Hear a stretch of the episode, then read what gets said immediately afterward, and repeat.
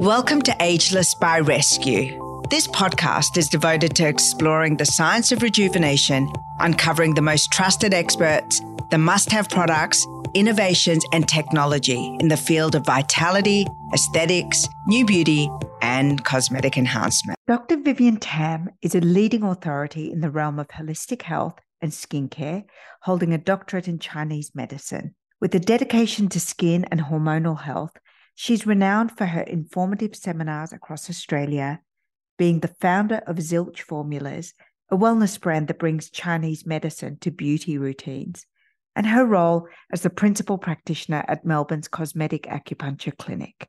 Dr. Tam's accolades are numerous, with credentials including a bachelor's in applied science in both Chinese medicine and human biology, and as a registered practitioner under the Australian Health Practitioner Regulation Agency and an accredited member of the Australian Acupuncture and Chinese Medicine Association, her insights are both insightful and influential. In today's episode, we explore the profound wisdom of Chinese medicine through the lens of longevity and ageless beauty. We'll uncover how Chinese medicine illuminates the intricate connection between hormonal health and radiant skin and how this ancient discipline provides holistic solutions for the modern individual. From the fascinating interplay between gut health and skin radiance to practical tips for seamlessly integrating Chinese medicine practices into your daily wellness routines. My conversation with Dr. Tam will guide us on an enlightening journey towards inner and outer vibrancy. I'm so pleased to bring you this transformative conversation that may just reshape your understanding of wellness and empower you to embrace the wisdom of an ancient culture. Dr. Toni Pikoos is a highly regarded clinical psychologist and postdoctoral researcher from Melbourne, Australia. Dr. Pikoos is a leading authority in the realm of mental health, specializing in the treatment and research of body dysmorphic disorder, or BDD, and other intricate body image disorders. Her credentials include a Bachelor of Science with honours and a PhD in clinical psychology, a testament to her unwavering commitment to advancing the field. I was introduced to Dr. Pikoos's research at the Merz presentation and project titled The Confidence to Be You. This presentation and research looked at the link between confidence and appearance through cosmetic and non cosmetic enhancement procedures. Dr. Pikoos is renowned for her pioneering research that centers around deciphering patient motivations, expectations, and outcomes related to non surgical cosmetic procedures. Beyond her academic achievements, she co founded ReadyMind, an organization dedicated to developing psychological screening tools and consultations tailored for the cosmetic industry. In this fascinating conversation, you'll gain insights into Dr. Pikoos's extensive research around self acceptance and confidence when it comes to aging and appearance. We talk about the impact of social media and social norms in determining our expectations and also satisfaction from surgical and non surgical treatments and experiences. This episode explores the vital intersection of psychology and well being. I'm so excited to introduce you to Dr. Toni Pikoos on this important episode of Ageless by Rescue. Dr. Pikoos, I am so delighted to have you on the show. We sat together at the Merz Confidence to Be uh, research presentation, and your presentation was so illuminating to me as a woman, as a mother of a teenage daughter, as someone who runs a platform called Ageless, um, it was really a good sense check for me. Mm, thank you. Yeah, it was really great. It was such a great day and event, I think, talking about confidence and how that can come from cosmetic procedures, but also when we need to keep ourselves in check and be a little bit careful not to let things go too far. So I think it was nice to talk about the balance.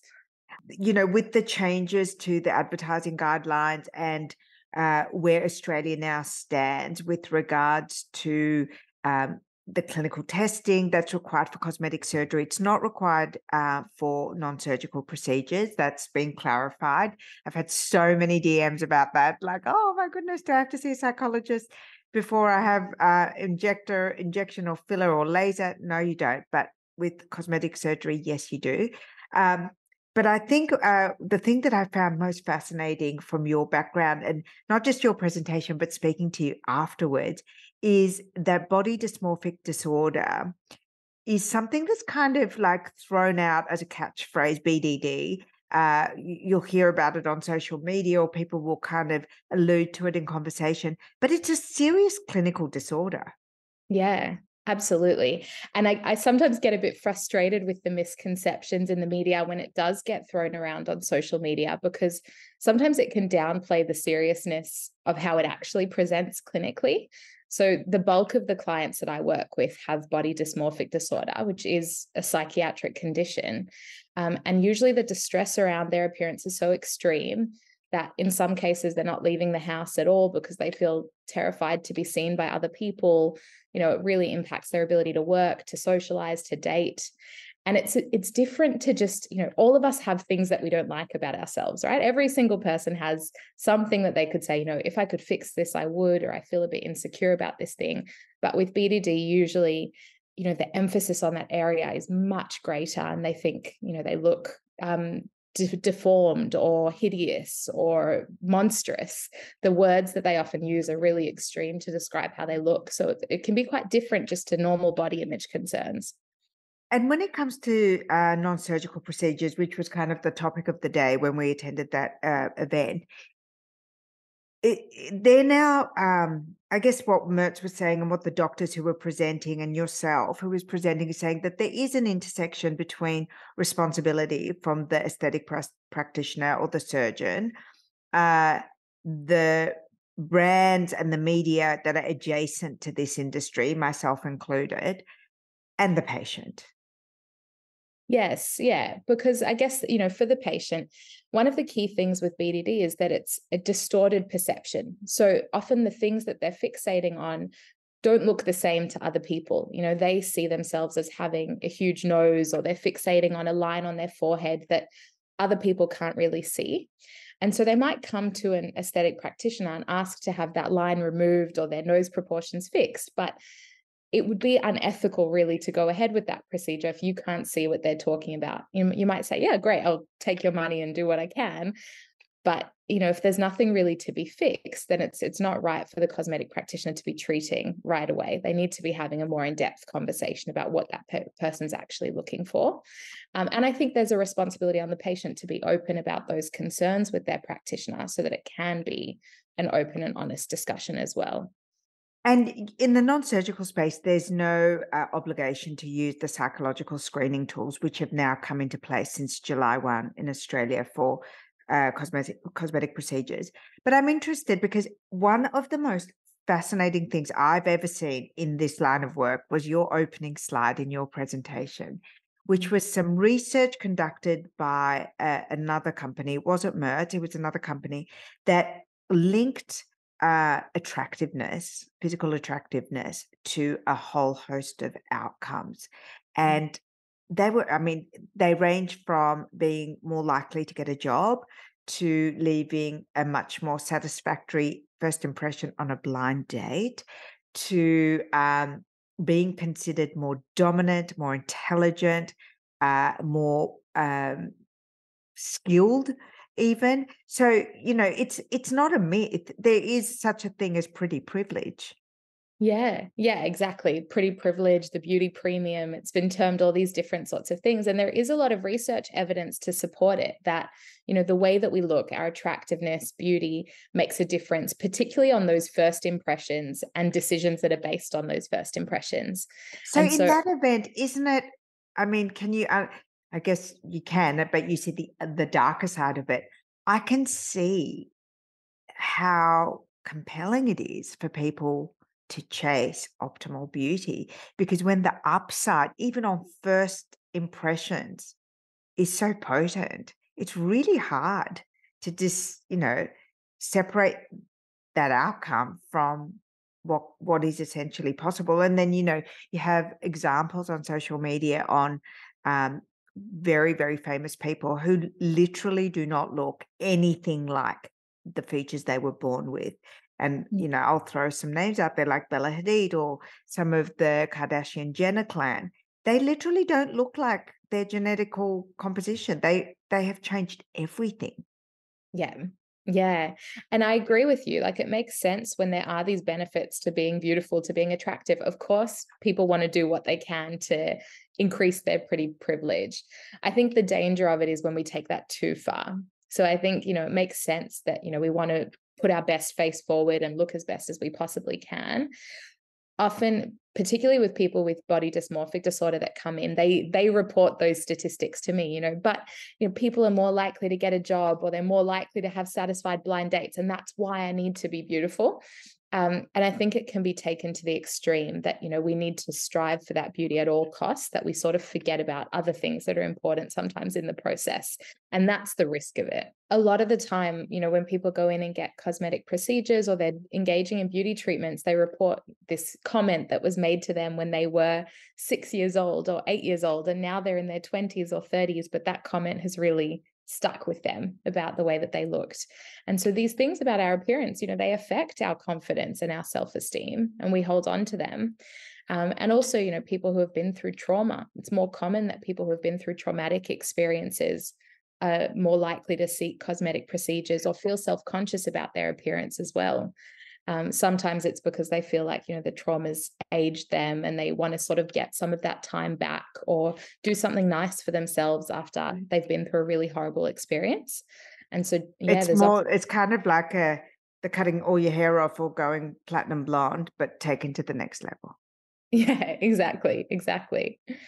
Yeah. So in, in the, um, research that you presented. I'd love for you to share some of the highlights of, uh, and I guess let's talk about um, the positive aspects, the mm. link between feeling good, because it wasn't just looking good, it was how that treatment or that procedure or that outcome made you feel. And once you got that feeling right, that's where the glow and the halo effect uh, presented. Is that correct? Yeah. And that research that we spoke about before about, you know, more attractive people getting all these benefits and blind date satisfaction and all of that, I think the link there is probably also confidence. That it's not just about the fact that they're more attractive, is that because they maybe are more attractive or they feel good about themselves, they present more confidently. And therefore, you know, they get all these positive benefits coming because of the way that they present. And certainly, when you work with a clinical patient. Is yeah. that your end goal then? Um, so not just in the BDD side, but if someone comes to you with with just presenting maybe even light versions of that, uh, is your goal to guide them towards greater self confidence? Yes, absolutely. And aesthetic treatments can be one part of that journey as well. That can be one thing that you do that helps to increase your confidence but I want to work with people to develop confidence that's balanced, that comes from the way that they look, that comes from their abilities, their relationships, that comes from an inherent sense of self worth that even if you have a bad body image day or a bad hair day, you know, you're still a worthy person, you're still a good person. It doesn't mean you can't leave the house that day. And so getting your confidence from a range of sources is often what I want to work with people on. There was another slide in your presentation that I remember called sociocultural influences. And I'd love for you to explain that concept and how it relates to confidence and how it relates to uh, the feedback that we get around an enhancement of our appearance. Yeah. So sociocultural influences, I guess, taps into some of that pretty privilege that we spoke about before. That for you know a long time, there's been this emphasis on being beautiful, being thin. Although even that's changed over the years. We go through stages of you know curvies in and thin is in and curvies in, and same with you know different beauty trends. They change over time, and so those beauty trends can have an impact on the way that people are perceiving themselves. So that could be one sociocultural influence um, and what's considered popular, who's who are the celebrities and the influencers that we're all looking up to at a particular time as well. So, like the Kardashians, every time they get a new procedure, everyone wants to jump on board with that. I've got to jump in here and say something that I saw, and I would love your opinion on this. I saw um, the advancements in AI where AI had generated influences and they had set up social media accounts for these AI generated images of uh, influencers, and they were kind of Midjourney. Uh, they walk, they talk, they were in social settings, they were in group settings, and it was indetectable um, whether they were real or AI generated. And they were some of the best looking men and women I have seen in my life. And I, knowing that I was looking at an AI generated image, I, as a nearly 50 year old woman who is well versed in all of this, who attends these seminars, who speaks to professionals all the time for my job, mm-hmm. there was a part of my brain that coveted that appearance, that coveted that skin tone and quality, that beautiful um, hair, that mm. perfect bone structure, that youthfulness. And I thought, oh, oh this is going to be really problematic because it's one thing to want to emulate a social media influencer or an actor or an actress who is a real human being. But it is a whole other uh, ball of dice to want to look like an AI generated perfect image. And it's here. Yeah. yeah it scares me as well. I've also been seeing a few of those AI generated influences online, and it's terrifying because exactly that, you know, we all look at that and think, oh my gosh, you know, I wish I could look like that. But I don't think, you know, aesthetic medicine's not inv- advanced enough to make people look like an and you AI. You don't want it to be. You don't want it to be that. No. But it's going to change the norm. And that's that's the thing that scared me the most because again, I'm not so worried about myself because I'm kind of, you know, I, I, have life experience, my frontal cortex is closed, you know, all, all of those things. But I, I, think of it as, you know, next generation of young women and young men who are mm-hmm. already under so much pressure and they have so many more uh, input sources for what they should look like. We certainly did. I'm older than you, but I certainly did. You certainly did. Um, but now, if they're also com- competing with an AI generated image, it's that's nuts. Yeah, exactly. And you were asking about some of the findings from the Merz research about these sociocultural influences. It's interesting that you bring up the age differences because what what came out was that everyone you know across the age groups under 30s 30 to 50 over 50 they all said you know it's important to be physically attractive in our society and that phys- physical attractiveness makes life easier there was pretty much agreement with that across the board but where it differed was, you know, society's beauty standards of how I should look affects the way that I feel about myself and my appearance. That influence was the strongest for yeah. under 30s. Ah, yeah. As people got older, they were able to kind of build up some resilience to that. They recognize, yes, society thinks it's important to look good, and it is, and I like to look good, but you know, it's it's not affecting how I feel about myself as much on a daily basis but certainly that younger age group who are growing up with these AI images and filters and all of that are really vulnerable to feeling quite self conscious about their appearance online.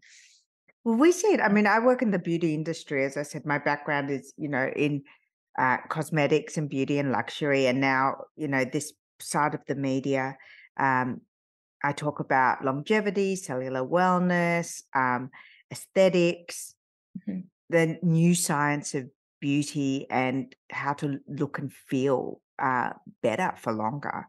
And so I guess even though the research shows that as you get older, you're less likely to be influenced by the socio-cultural pressure, it still carries with you. And I noticed that in the Merz um, campaign and the research that they did. So what they did is they um, paired up uh, aesthetic doctors with patients and they had a i think it was a one year journey aesthetic journey that so they had the psychological assessment they had the consultation with the doctor about you know where they were at why they felt that they would like to have some physical enhancement the doctor worked with them to provide the um, aesthetic care and then the results were revealed to the patient and then the their psychological um, happiness with it was measured. Am I correct? Is that the Yeah, exactly. Was that the process?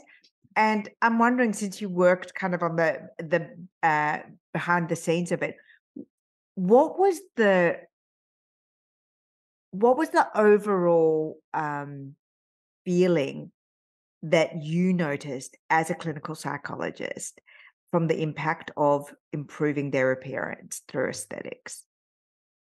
Well, you could see it. I unfortunately didn't get the chance to meet these people in person, but I got to obviously review the videos and you could see it in the videos. You know, the moment that they looked at themselves and they saw the final product, there was just this, this enormous sense of relief, you know, feel maybe a confidence boost. They just, it was almost like a weight off their shoulders, maybe for some things that had yes. been bothering them for a while. Yes. Um, and you know, for people, some of the people had spoken about you know difficult things that had happened, and they'd been through COVID, and they'd been feeling pretty crappy about themselves. And then after this treatment, they just had the opportunity to see themselves, maybe for a moment, how other people see them, even because when we look at ourselves often we're stuck in the self-criticism and we see ourselves really negatively and then i think in this campaign they were able to see you know this before and after and this big difference um, and that really was like a big confidence boost for them after a difficult period that they had had. So I'm going to ask you a, a devil's advocate question because uh, we all remember it's kind of like we all remember your first time and i i certainly remember you know the first aesthetic treatment that i had it is like it's like mother's milk it is so intoxicating you really can't believe the difference and or if it's something that's very specific. So I'll, I'll share with you. I've had two rhinoplasties. The first one I had was before I turned 18. And then I had to have a revision one because my skull and my uh, face changed and grew. So I had to have a, a correction um, when I, uh, maybe seven years later. So the last one I had was when I was 25, and the first one I had was when I was 17. Mm-hmm. And over the years, um, my, the shape of my nose has changed. Obviously, your skull changes and your uh, septum changes. And so, my aesthetic physician has given me what is known as a liquid nose job, mm-hmm. which is liquid rhinoplasty using filler to correct any deviation in the uh, in the curve. Or, and the first time that I had um, this treatment, it was as gratifying as when I had surgery. And I can tell you, it, uh, I was walking on air. And I've had it another two times over the past, I want to say eight years. Mm-hmm. I don't know if it's just me, but there's been a diminishing return on excitement, I'm going to call it. Yeah. Uh, from this treatment, which I don't have all the time. And recently I went to the same doctor that I see for all my treatments, and I was picking on a particular area under my eyes, and he stopped me and he said, "Okay, we're not going to do that because that's an imaginary fault in your mind, and I'm not going to treat that because it actually doesn't need to be treated." And I'm I'm wondering what we can do if you have some expert insights on how we can self-regulate. Yeah. Yeah, that experience that you're talking about is so common when you're getting particularly non surgical procedures where there's sort of repeated treatments or maintenance treatments over time. It's called perception drift, essentially. So you forget what you looked like when you started or before you started the journey. And so the first treatment you get, obviously, you get the biggest difference because you go maybe from nothing or from a baseline to the improvement of the treatment. And that's where people have the biggest confidence boost, the biggest dopamine hit almost in the the hundred percent. Yes. Yeah. But then the next time, especially if it's a maintenance treatment, you don't want to get that big difference again the same time because you don't want to make your appearance look drastically different every time you get the procedure because if you do that's when you start to look a bit distorted or a bit strange or you drift away from what you originally started with. So ideally your you know your injector or whoever you're seeing is doing something quite subtle to maintain the results so you don't see as big a difference but the other thing that happens in your brain is your brain adjusts to your new appearance. And so that becomes the new normal. And you I want to say an example of that uh, that's you know being talked about a lot um, is the cast of Just and Just Like That, which is the Sex and the City reboot. Yes. And yes. when that show came on air, um, and the characters that we have watched on a million reruns when they were in their 30s but we've still got them, I guess, implanted in our mind as 30 year old women who've just moved to New York City for the first time. And then they come on the screen as 50 something year old women. They've played with aesthetic and surgical procedures to different degrees. And then it was a pylon. There was a yeah. social media pylon of, oh my goodness, what have they done? Why did they? Who did this? But the thing is, to me, that was also, uh, if if I can use the word and correct me if I'm using it incorrectly, slightly dysmorphic from a viewer perspective, mm. because we we'd forgotten that that you know two decades had passed. Yes, yeah, we're not seeing the change happen slowly over time. It was the drastic difference from then till now. Um, and I think we were talking about sociocultural influences before. Another big sociocultural influence is this perception of you know as you age you become less relevant or less important in yes, society. that was such an interesting part of the research. Yeah, and that was something I mentioned, you know, that the younger group were more impacted by the beauty ideals and wanting to look attractive, but certainly, you know, as you got above 30 and into your 50s, they were more impacted by this belief that, you know, as you get older, you're you're less relevant in society and so we need to hold on to our youth. I noticed that with the men in the Merz campaign yeah that was to me that that really touched my heart to to watch that um absolute uplift in confidence um because they did feel um, that they'd recaptured some sort of relevance. It's a, it's a, actually interesting. You're you're absolutely right. That was the the nuance there that they suddenly felt like they were visible in society again, that they weren't counted out. And there were a couple of the women too who'd perhaps, you know, pursued um, the, an, another aspect of their life. So maybe they'd dropped out of uh, their career to raise children for a certain number of years, and then they were re-entering the workforce, and they felt physically that they'd lost some of their social relevance and social currency, and then yeah. the the uh, aesthetic procedures that they had brought them back in line. Yeah, exactly. And so it's where that, that happens that we can see not just benefits for confidence, but also benefits sometimes for your professional life and your professional performance and your social life because people feel like, you know, I can be seen again, which I think is is terrible from a society perspective that people feel like they they need to and that we have that bias. But I do think that's something that these treatments gave to the people that we saw in the Merz um, confidence campaign that it gave them that feeling of being visible again or being able to put that put themselves out there again. And we see that in just like that as well which is why yeah, i love very much so. yeah. ability the other thing that i wanted to ask uh, your opinion on uh, again it comes from the videos that we watched at that presentation is what happens when uh, so you know we follow the journey of these people who are perhaps having these treatments for the very first time and you know they they find that they are looking better. The thing that i thought was interesting and definitely it plays with the conversations that i have with people my age is in your head often you feel a lot younger than maybe you're presenting to the world and that's one of the reasons that a lot of people like to have the aesthetic procedures that, but also will even dress a certain way or style their hair or makeup a certain way. And because they feel that there's an incongruence between how they feel in their heart and how they perceive themselves in their head and what the outside world sees. And I'm wondering, as a clinical psychologist, do you think that's an unhealthy chasm, or do you think that that's quite normal and nice to embrace? Hmm. I think it's a really normal thing. Like whenever we have that incongruence in various areas of our life, you know, if it's attractiveness, if there's a way we feel like we would like to look or our ideal self that we're not living up to, it's natural that we look for ways to sort of narrow that gap and, and bring it back together again.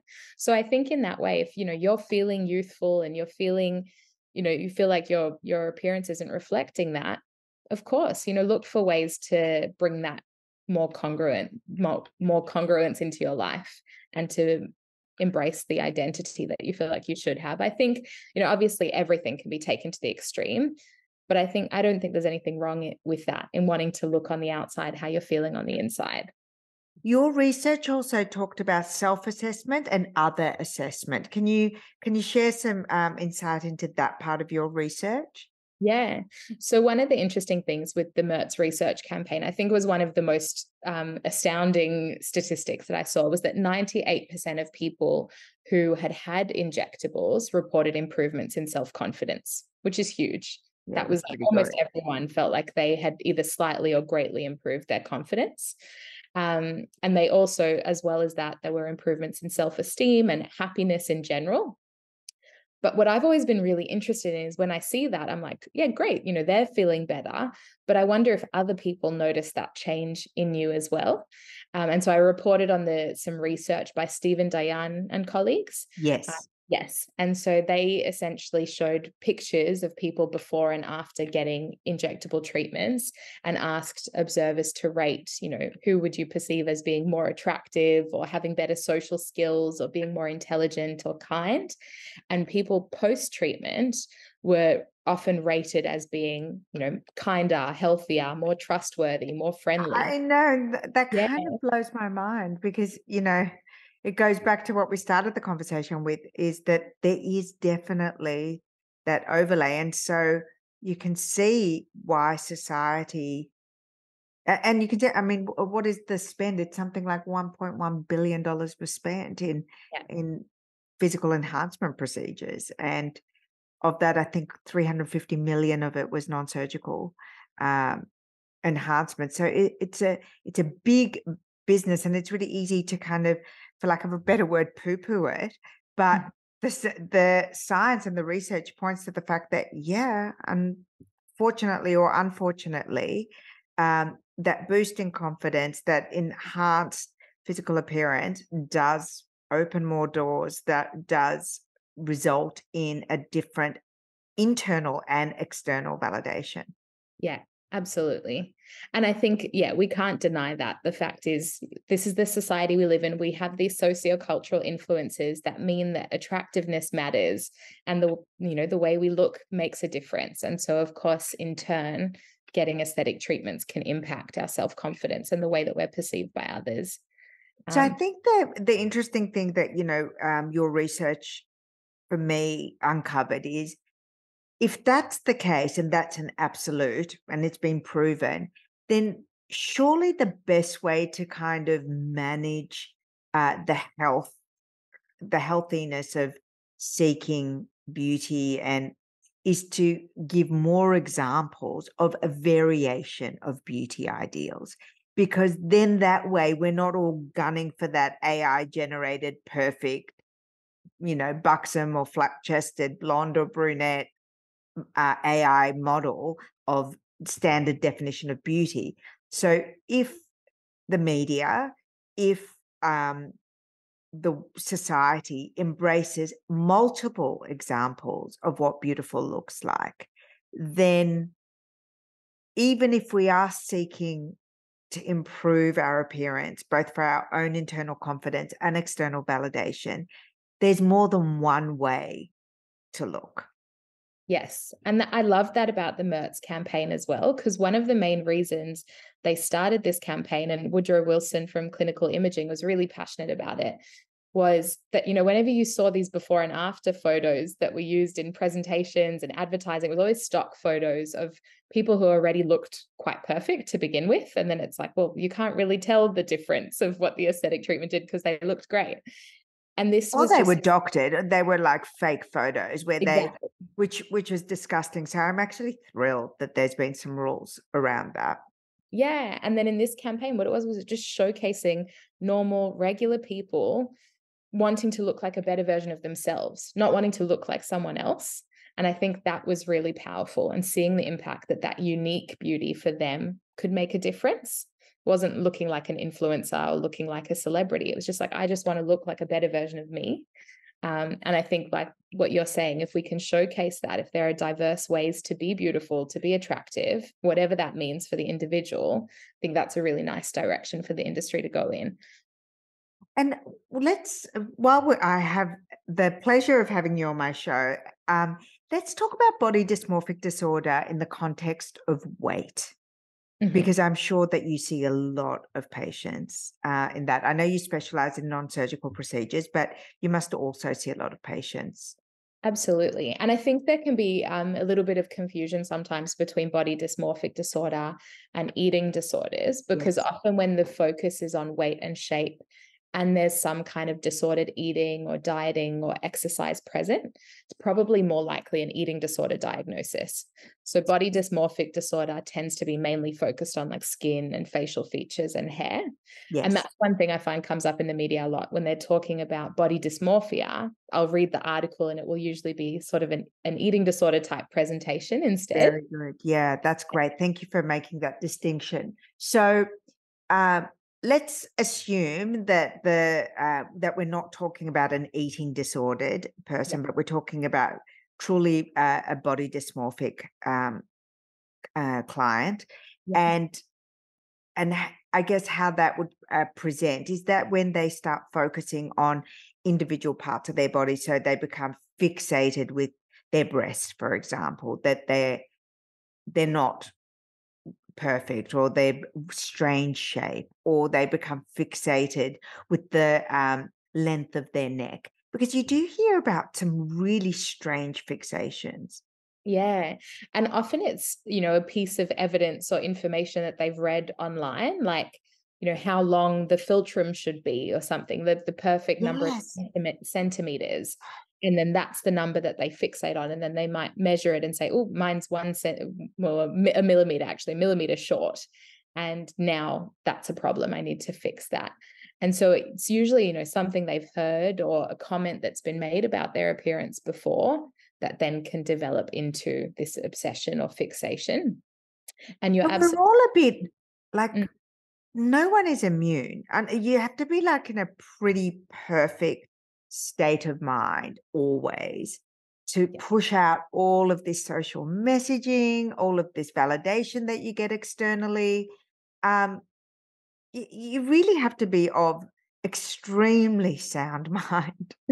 um, and I don't know. I mean, I can only speak for myself. I, I definitely am not. You know, a bad hair day can unravel a day for me, and that and that's the truth. You know, I I will if I'm feeling really physically unprepared to face the world, um, it's not going to be a great day to like host a podcast. well, your hair looks fantastic today. wow. That's why we're recording. but yes, definitely. We all have those things. We all have those insecurities. So, you know, I have days like that as well, where I look in the mirror and I can't find an outfit and I'm feeling insecure and gets to the point where you've tried 20 different outfits on and you're like, oh, I don't even want to go anymore. It's not yeah. worth it. Yeah. And so we all have that. Um, I think the extent of it when it comes to body dysmorphic disorder tends to be more extreme because most people, you know, in a kind of a healthy state of mind, you might say, Yeah, I hate how my hair looks today, but, you know, I can't cancel all the events on that I have to do. So I'm just going to go anyway. I'm not going to feel great about my hair. It's a bad hair day, but I'm just going to get on with it. Whereas often with BDD, it's really hard to actually do that. It's you know, I'm I, I can't leave the house today because of how it looks.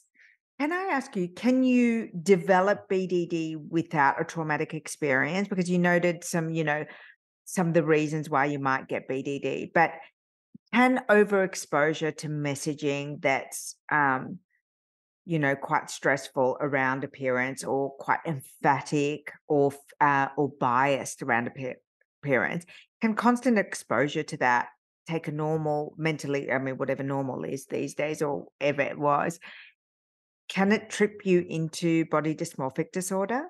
Yeah, of course. So trauma is common in people with BDD, but is not a necessary condition. It can be just, you know, societal influences, social media. I think we see there's a study that reported 16% of cosmetic injectors themselves have BDD and you know we don't know if that's because they've had it beforehand or it's just being immersed in that world where you're constantly talking about attractiveness and you know making yourself more and more beautiful that that can start to impact people absolutely. Um, and also there's a genetic that's really interesting wow yeah I, you know what it's so true because you do i certainly do i judge the outcome of my procedure by looking around the clinic and i think okay everyone here looks beautiful yet normal, I'm safe here. Yes. Yeah. And so, and they know that, you know, injectors know that their aesthetic is being judged by their potential clients.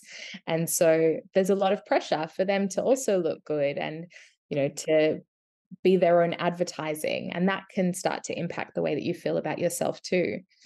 So what what can we do as normal people um, to avoid that decline in satisfaction from the aesthetic treatments that we're having to keep a a check and maybe like have a few um, red flags, for lack of a better word, that we can just keep an eye on uh, when it comes to our own view of how we're aging, what we look like, how we present to the world. I think good before and after photography is really important in that process. So even, you know, having photos before you start your aesthetic journey so that you can go back and compare to that. So not just before and afters for every treatment you have, but even just like from the very beginning. I think that can be a useful reminder for people if you notice yourself starting to think, oh, you know, I'm, I've improved this area. What else can I do next? Or this could be, you know, tweaked a little bit more to go back and look kind of where you started and how far you came. I think it's really good. And you know, it's funny you should say that because sometimes in the before and after, the clinical before and afters that I get at All Saints, which is where I go with Dr. Joseph, and you know, I've been going there for years now, nearly 10 years. Mm. When I first get the before shot, I think, oh, I look so awful, and the after is so amazing. But since I've been going there for so many years, now I look back at my befores from seven or eight years ago, and I go, wow, I look great there. Yes. And we all do that with photos. I often oh. talk to my clients about that as well because they hate being in photographs and hate what they look like. And then they'll look back on photos from five years ago, seven years ago, and be like, oh, I wish I appreciated what I looked like back then. But at the time, they hated what they looked like in that photo. and, and, you so- pick and you nitpick like really very, very specific things that you hate about a particular photo. And then you go back to it exactly like you said, you know, maybe because you've aged or maybe because you've kind of not fixated or you're not in that mood or that particular phase of your life that's kind of distorting how you feel about yourself. And you go, you know what? That version of me looks, she just looks like a really happy person in that photo. And I like that photo. Yeah. So other things when it comes to that, you know, perception drift and keeping yourself in check, I think is, you know, when you're looking in the mirror after you've had treatments, trying to stand like an arm's length away from the mirror, not standing too close up. Because I think as soon as you stand close up and you start to scrutinize things, you start to identify little things that other people would never notice about you. And so, you know, keeping a distance and keeping the amount of time you spend looking at yourself in check can also be helpful. So, you know, yes. doing, you know, being in the mirror for when you need to, if you're doing your hair, doing your makeup. But then apart from that, really trying to kind of set some limits on the amount of time you're spending just scrutinizing your appearance. Because if we look for it, we'll find anything to fix. And so step away from the mirror and rather engage with other things, you know, be with your friends, be with your family, do things that you enjoy. And all of that can help broaden our confidence outside of our appearance as well. And your thoughts on using filtering and AI generated, you know, because now you can get your LinkedIn photo generated by AI. You can have um, AI generate a suite of images which are kind of optimized. So that's even beyond filtering that we've been doing. Um, what are your thoughts on on that? Yeah, I think, you know, it's natural that people want to do it. Again, it's about that putting their best face forward and, you know, being the most secure version of themselves that they put up online. Um, However, what we do see is when people use filters and those AI images, the impact tends to be that as soon as they take the filter off or they step away and look at themselves in the mirror, they feel much more critical, much more negative about themselves because now they've seen this idealized artificial version. Um, and so usually it can contribute to that low self esteem and confidence. So, as much as possible, I think it's better to, to not use the filters and just get used to seeing yourself as you are um, because there's an exposure effect of that. We get more comfortable with our appearance if we're seeing ourselves, you know, naturally or even just with makeup on, rather than seeing this edited, airbrushed version, which then makes us feel like our natural appearance is problematic. It's funny you should say that because I decided maybe a year ago that I would balance my social media content with around 50% of it being with no makeup on. I don't use filters. I probably because they were so depressing to me because exactly as you said, you know, once the filter was off, it was like, oh God, I don't mm. like how I look. So I just thought, okay, no filters ever. That's my rule so that I don't have that disconnect afterwards. But I did decide that I was going to share lots of content without makeup on. And it did actually impact my own level of comfort and happiness with just plain old me. And I became far less critical from the exposure to reality, or in the same way that exposure to um, and, an example I'll give it's uh, is with hair. So ever since I was 19, I had my hair done twice a week at the hairdresser. I'm now 49. And during the pandemic, when you couldn't have your hairdresser come and do your hair or couldn't go to the salon, I was forced to face the reality of my thick, unruly Iranian hair that I had to manage myself. And at first, it was actually the most problematic aspect of the pandemic for me because it was just so different to how I had managed my appearance for decades. And then as I leaned into it, I thought, I actually like this untizzed up version of me. And now I have definitely reduced my reliance on having to have perfectly blown out hair. Uh, before I used to not even be able to go on holidays without booking hairdressing appointments ahead of time. So I definitely suffered with that dysmorphic kind of version of what's acceptable. Like I am not acceptable if I have that natural hair. So, anyway, pleased to say that I can go out with natural hair without any discomfort. And I also enjoy having my hair blown out, but I can go both ways. And the same now, I'm finding my feet with no makeup days, full glam days. And that's exactly, you know, a perfect place to be in when it comes to beauty treatments and aesthetic treatments and any of those sorts of things that, you know, I like to do it because it makes me feel good. And, you know, you might have a preference of having your hair done. But if you can't do it for whatever reason, it's not going to stop you from living your life because you know, you know, that you're okay without it. You know, people still care about you. You're still worthy. You're still acceptable, whether you've got your hair curly or straight or blown out. I mean, or... I actually remember uh, I was going on a holiday to Cuba and being so distressed that I couldn't find a hair salon before yeah. arriving there. I mean, that's that's actually ridiculous. That's stupid. So, and you know, I did find a hairstylist in Cuba when I got there, but that's a really that you you know you've jumped the shark when that's a consideration in your enjoyment of an amazing uh, travel opportunity. So I do know that I used to go way too much to, and so I'm trying to undo some of those things. And I even did a little experiment on not having Botox for double the length of time in between appointments. Again, because I wanted to just stretch out my reliance on that uh, personal feedback that I gave myself on how I looked. And once I kind of got past the discomfort of that expectation that I was meant to look a certain way it didn't matter at all. Didn't matter. I prefer myself with a full face of filler and Botox, but I can live without it. Exactly. And I actually did some research where I was tracking how people were feeling about their body image throughout the pandemic. And one of the very first surveys that I did in, I think it was in May 2020, was about beauty treatments and how people were coping without their Botox and their fillers and their nails and their hair. And the distress levels were high. Like lots of people were feeling how you were feeling. You know, can't believe I can't get these routine treatments. But then as time went on, it was exactly that, that exposure effect. It was like, actually, this is kind of nice now. You know, I've got a little bit of extra money. I've, you know, saved a bit of time. You know, there are all of these things that they've now adjusted to and maybe didn't feel like they needed as much as they thought they did. Well, it was just such a joy to have this conversation with you. I could speak to you about this subject again and again. And in fact, uh, we might revisit this because I'd like to have this conversation in the context of surgery. Perhaps we could have that conversation another time.